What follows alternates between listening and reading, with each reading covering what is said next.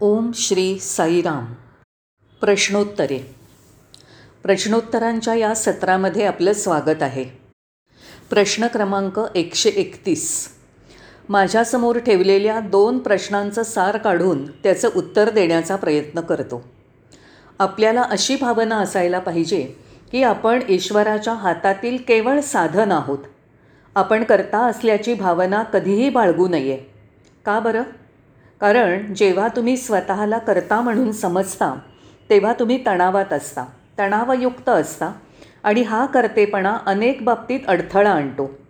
म्हणून सर्वात उत्तम म्हणजे एक साधन म्हणून सेवा करणं आणि आपले गुरु अर्थात भगवान बाबांना आपल्या माध्यमातून कार्य करायला अनुमती देणं. भगवान बाबा ही जबाबदारी स्वीकारायला तयार असतात. आणि नंतर जेव्हा आपण मी करता आहे अशा प्रकारची कोणतीही भावना न ठेवता एकदा का आपल्या दैवी गुरूंना आपल्या माध्यमातनं कार्य करण्याची अनुमती दिली तर तेव्हा जे काही घडतं ते म्हणजे उत्स्फूर्तता जन्माला येते. साधारणत लोक काही कार्य केल्यानंतर थकतात. पण जेव्हा दैवी गुरु आपल्या माध्यमातनं कार्य करायला सुरू करतात तेव्हा आपण अनेक कार्य आपण पूर्वी कधीच केली नाहीत ती आता करण्यासाठी सक्षम असतो. म्हणून आपल्या दैवी गुरुला आपल्या प्रेमळ भगवान बाबांना आपल्या माध्यमातनं कार्य करण्यासाठी अनुमती द्यायला पाहिजे. आपल्या ईश्वराला भगवान बाबांना कृष्णाला परवानगी देण्यासाठी आपण एक पोकळ बांबू बनून राहिलं पाहिजे. आतून पूर्णत पोकळ असलं पाहिजे. कृष्णाने जसं त्याच्या बासरीतून मधुर सुरांचे स्वर काढले होते तसं भगवान बाबांना आमच्या पोकळ देहरूपी बासरीतून मधुर स्वर काढण्यासाठी अनुमती दिली पाहिजे. जसं कृष्णाने आपल्या दैवी ओठावर बासरी ठेवून मनमोहक स्वरांची उधळण केली तसंच मी बांबू असल्यामुळे आपल्या दैवी गुरुच्या ओठावरची बासरी झालो. म्हणून स्वतःचा कर्तृत्वपणा सोडून दैवी गुरुला कार्य करण्याची अनुमती देणं अत्यंत आवश्यक आहे. दुसरं म्हणजे जेव्हा आपण गुरुसोबत असतो तेव्हा लक्षात येतं की तिथे एक महान संयोग आहे. याचा अर्थ मला काय करायचा आहे आपलं संपूर्ण जीवन हे विरोधाभासाने परिपूर्ण असलेला प्रबंध आणि विरोधाभासी प्रबंध आहेत. पण त्या क्षणात आम्ही दैवी गुरुसोबत असताना उत्तम समन्वय होत असल्याचं दिसून येतं. आणि मग व्यक्तिमत्व म्हणजे काय हे आपल्याला जाणवतं. त्या क्षणापासून आम्ही संपूर्ण व्यक्तिमत्व म्हणून कार्य करतो. आणि भगवान बाबांकडून आपल्याला भरभरून आशीर्वाद प्राप्त होतात. म्हणून गुरुशिवाय जर तुम्ही कर्त्याची भूमिका पार पाडली तर वर नमूद केलेल्या शक्यता तुमच्यासाठी खुल्या होत नाहीत. म्हणून गुरु फार आवश्यक आहे. माझ्यासमोर प्रश्न ठेवला होता गुरु आवश्यक आहे का? आणि का आवश्यक आहे? या प्रश्नाचा मजकूर समग्रपणे मांडण्याचा मी प्रयत्न करतो आहे जसं आपण आपल्या गुरुचा विचार करतो तेव्हा फार मनोरंजक गोष्ट अशी असते की भगवान बाबा सतत आपल्यासोबत आहेत म्हणून आपल्याला त्यांचं स्मरण होतं. ते वारंवार आपल्याला सांगतात मी तुमच्यासमोर मागे तुमच्या आत खाली पण आहे. त्यांच्या या दैवी विधानाची खात्री बाळगा. आणि जर काही चुकीचं झालं असेल तर भगवान बाबा आपली काळजी घेतील. आणि दुसरी एक महत्त्वाची बाब म्हणजे अशी की जेव्हा केव्हा आपल्याला दुःखी असल्याचं वाटतं तेव्हा न चुकता आपल्या दैवी गुरुचं स्मरण केलं पाहिजे. कारण केवळ तेच आपल्या मदतीला येतील. केवळ तेच आपलं सांत्वन करतील. कारण सर्व दुःख संकटातून यशस्वीरित्या पार पडणं आपल्याला शक्य नाही. जर इथे एक मोठा खडक मोठा दगड आहे तर तो हलवून बाजूला करायला मी सक्षम नाही. कारण तो फारच अवजड आहे. म्हणून मला मदतीची गरज असते. अशाच प्रकारे माझ्या जीवनात कोणतंही अवजड वजन उचलण्यासाठी जेव्हा मला सामोरं जावं लागेल तेव्हा भगवान बाबा मला मदत करतील. दैवी गुरुशिवाय आपण अज्ञानरूपी अंधारात चाचपडत असतो आणि अपरिहार्यतेने अडखळतो किंवा आपल्याला जोराचा फटका बसतो आणि खाली पडतो. असा त्रास का व्हावा? आपण भगवान बाबांची प्रार्थना आणि स्मरण करतो आणि याशिवाय आपल्याला भगवान बाबांची गरज आहे. आपल्याला प्रोत्साहन देण्यासाठी तसंच प्रत्येक वेळी पाठिंबा देण्यासाठी त्यांची फार आवश्यकता आहे. आणि भगवान बाबासुद्धा बघतात की आपण त्यांच्यापासून दूर पळून जाणार नाही किंवा निसटून जाणार नाही. आपल्याला सांगण्यासाठी भगवान सतत आपल्याजवळ असतात की चला पुढे जा ध्येय फार दूर नाही. चला ध्येय फार जवळ आहे. ते तुम्ही प्राप्त करू शकता. ते तुम्ही प्राप्त करू शकता. ते कधीही दूरचं ध्येय बनवणार नाहीत. त्याप्रमाणे ते सांगतात की तुमचं ध्येय अगदी कोपऱ्यावर जवळच आहे. भगवान बाबांसोबत आपण प्रकाशात असतो. अधिक अंधारात वाटचाल करत नाही. भगवान बाबांच्या सहवासात आपण स्वतःची जाणीव जागृत करतो. त्यांच्या उपस्थितीत आपली स्वतःची जाणीव जागृत होते. आपली जाणीव त्यांच्या उपस्थितीत जागृत होते आणि ही प्रक्रिया दिव्य गुरूच्या उपस्थितीत फार सुलभ रीतीने होते.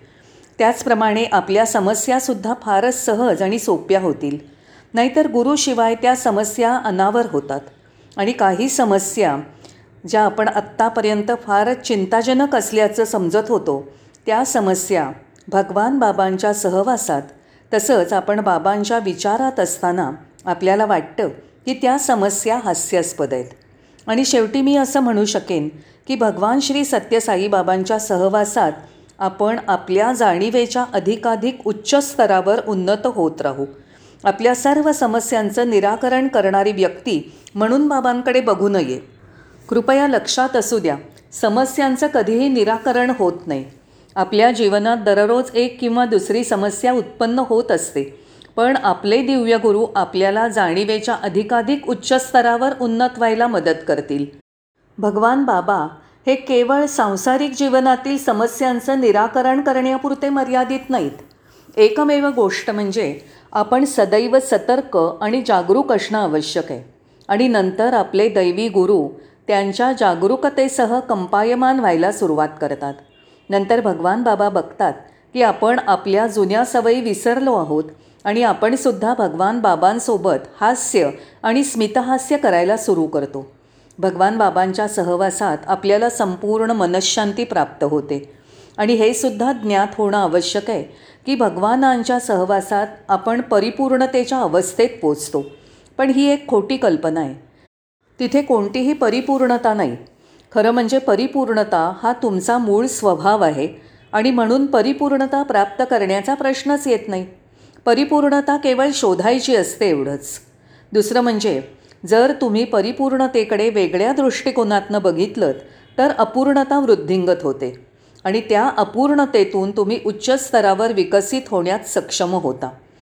म्हणून परिपूर्णता एक अंतिम शेवट आहे.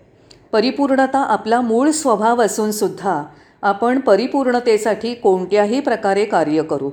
या प्रकारे आपण विकसित होत आहोत. परिपूर्णता या शब्दाचा उपयोग करण्याऐवजी समग्रता म्हणूया. समग्रता म्हणजे परिपूर्णता नाही. समग्रता म्हणजे पूर्णता पवित्रता आहे. पूर्णपणे प्रेम करा. प्रत्येकजण म्हणेल पूर्णत्वाने प्रेम करा. परंतु परिपूर्णतेत प्रेम करा असं कुणीही म्हणणार नाही. नंतरचा पुरवणी क्रमांक आहे की ईश्वराचा शोध कुठे घ्यायचा? बरं तर तुम्ही ईश्वराला शोधत आहात? कुठे? उत्तर फार सोपं आहे. ईश्वर सर्वत्र आहे. आपले चक्षू स्वच्छ करा नंतरच स्पष्टता येईल. खरं पाहता गडद रंगाच्या काचांचा चष्मा घातला तर त्यांना पूर्णपणे स्वच्छ करा जेणेकरून ते पारदर्शक होतील. एका वाक्यात अगदी स्पष्टपणे सांगायचं म्हणजे ईश्वराव्यतिरिक्त कशाचंच अस्तित्व नाही फक्त तोच अस्तित्वात आहे. जेव्हा तोच फक्त अस्तित्वात आहे तेव्हा ईश्वराला शोधणं हा काही मुद्दा नाही. बरं मग ईश्वराला कसं शोधावं? हा कोणत्या प्रकारचा प्रश्न आहे? ईश्वराला कसं प्राप्त करावं? हा कोणत्या प्रकारचा विचार आहे? म्हणून आपल्याला दृष्टी तयार करायची. वास्तविक दृष्टी ईश्वराला पाहण्यासाठी. कारण ईश्वर काही एखाद्या वस्तूसारखा नाही आहे जसं खुर्ची. या संपूर्ण अस्तित्वात ईश्वर सामावला आहे आपण म्हणतो हे भगवंता आम्ही तुझं अनुसरण करतो आहोत. पण सत्य हे आहे की जेव्हा तुम्ही स्वामींचं अनुसरण करता याचा अर्थ तुम्ही तुमच्याच जवळ जात आहात. दुसरीकडे नाही. म्हणून त्यांचं अनुसरण करणं हे अत्यंत आवश्यक आहे. जेणेकरून मी कोण आहे? स्वतःच्या अस्तित्वाची ओळख किंवा सत्सद विवेक याचा शोध घेता येईल. हे सर्व पाहत असताना दुसऱ्या बाजूला जग आपल्याला आकर्षित आणि संभ्रमित करीत आहे.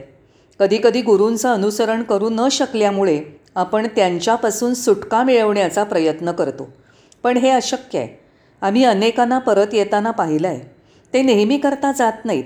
कारण एकदा का तुम्हाला स्वामींची थोडीशी चव मिळाली असेल तरी तुम्ही नक्की परत येणार. कारण तुम्हाला स्वामींनी झपाटलेलं असतं यात शंकाच नाही. ते तुम्हाला इतक्या सहजपणे सोडणार नाहीत. स्वामींच्या सहवासात राहून शक्य तितक्या सखोलतेत प्रवेश करावा म्हणजे स्वतःच्या अस्तित्वाच्या सखोलतेत होय. आणि काही वेळा आपल्याला स्वामींनी प्रताडित केल्यासारखं वाटू शकतं. अशा प्रकारे प्रताडित केल्यामुळे आपण दुःखाचा अनुभव घेतो. हे सगळं तुम्ही निसटून जाऊ नये म्हणून केलं जातं. स्वामींना तुम्हाला परिवर्तनासाठी मदत करण्यात रस आहे. मला हे सांगायचं आहे कधीकधी आपण स्वामींना प्रतिप्रश्न करण्याचा प्रयत्न करतो. आपल्या दैवी गुरूंना परास्त करणं केवळ अशक्य आहे. नित्याच्या संभाषणात सुद्धा आपल्याला स्वामी परमोच्च आहेत असं जाणवतं. वादविवादात तुम्ही त्यांच्यासोबत कधीच जिंकू शकत नाही. जरी तुम्हाला तसं करायला ते प्रोत्साहन देतात. बोलायला प्रोत्साहन देतात. परिणामत तुमचा पराभव होणारच. पण आपण हे लक्षात ठेवलं पाहिजे की ज्या वेळेला शिष्याची त्याच्या गुरुकडून हार होते तो दिवस त्याच्यासाठी सुवर्णक्षण आहे. तो दिवस सर्वोच्च आहे. तो दिवस खऱ्या अर्थाने विजयाचा आहे. आपल्या गुरूंचा विजय होऊ द्या. मला माझ्या पराभवाचं स्वागत करायचं आहे खरं पाहता हा माझा विजय आहे अशी मला धारणा करता आली पाहिजे. काही लोक म्हणतील की मला स्वामींना जाणायचं आहे मला दैवी गुरूंना ओळखायचं आहे हो तुम्ही असं म्हणू शकता. पण मला स्वामींना जाणायचं आहे असं म्हणण्यापेक्षा तुम्ही मला स्वतःला जाणायचं आहे असं म्हणू शकता. स्वामींना जाणणं म्हणजे स्वतःला जाणणं. आणि अजून लक्षात असू द्या स्वामी तुम्हाला कधीच अपराधी असण्याचा किंवा लज्जाभाव जाणवू देणार नाहीत. उलट ते म्हणतील भूतकाळ विसरा भूतकाळ विसरा. म्हणून आपण कधीच दैवी गुरूंच्या सहवासात अपराधी भावनेने असू नये. अपराधी वाटायचाच असेल तर मी माझ्या जाणीवेला अनुसरत नाही. याबद्दल ही भावना ठेवू शकता. भगवान आपल्यामध्ये सत्यासाठी प्रचंड तहान निर्माण करतात. ते आपल्यामध्ये अंतर्मुखता प्रेम आणि तळमळ निर्माण होण्यासाठी मदत करतात. हे सर्व त्यांच्या सहवासात आणि सान्निध्यात निर्माण होतं. मग त्यानंतर आपला एकट्याचा आध्यात्मिक प्रवास सुरू होतो. कारण आध्यात्मिक मार्ग हा आंतरिक प्रवास आहे. म्हणून या मार्गावरून आपल्याला एकट्यानेच चालायचं आहे या आंतरिक प्रवासात कोणीही आपल्याबरोबर येणार नाही हे नक्की. आपल्याला एकट्यानेच जायचं आहे आणि अतिशय महत्त्वाची गोष्ट म्हणजे आपल्याला कुठेही जायची गरज नाही. त्या विरुद्ध करायचं आहे अगदी विरुद्ध करायचं. म्हणजे कुठेतरी जाण्याऐवजी तुम्ही इथेच थांबा. तुम्हाला जायचं आहे पण जाऊ नका. त्या विरुद्ध करा आणि इथे थांबा. सर्व गोष्टींमधनं मन काढून घ्या. क्षणभर विश्रांती घ्या. या विश्रांतीमध्ये स्मरण असू द्या की तुम्ही जाणीवेच्या कक्षेत आहात. तुम्हाला जाणवेल की हळूहळू आपली प्रगती होती आहे त्या प्रगतीचा आनंद घ्या. जे काही दैवी गुरूंच्या सान्निध्यात घडतं आहे त्यात संपूर्ण समाधान माना. हे फार महत्त्वाचं आहे. मी जेव्हा या प्रश्नांबद्दल विचार करतो तेव्हा समग्रतेने हे विचार याप्रमाणे मांडतोय. धन्यवाद. आता आपण पुढचा प्रश्न पाहू. साईराम.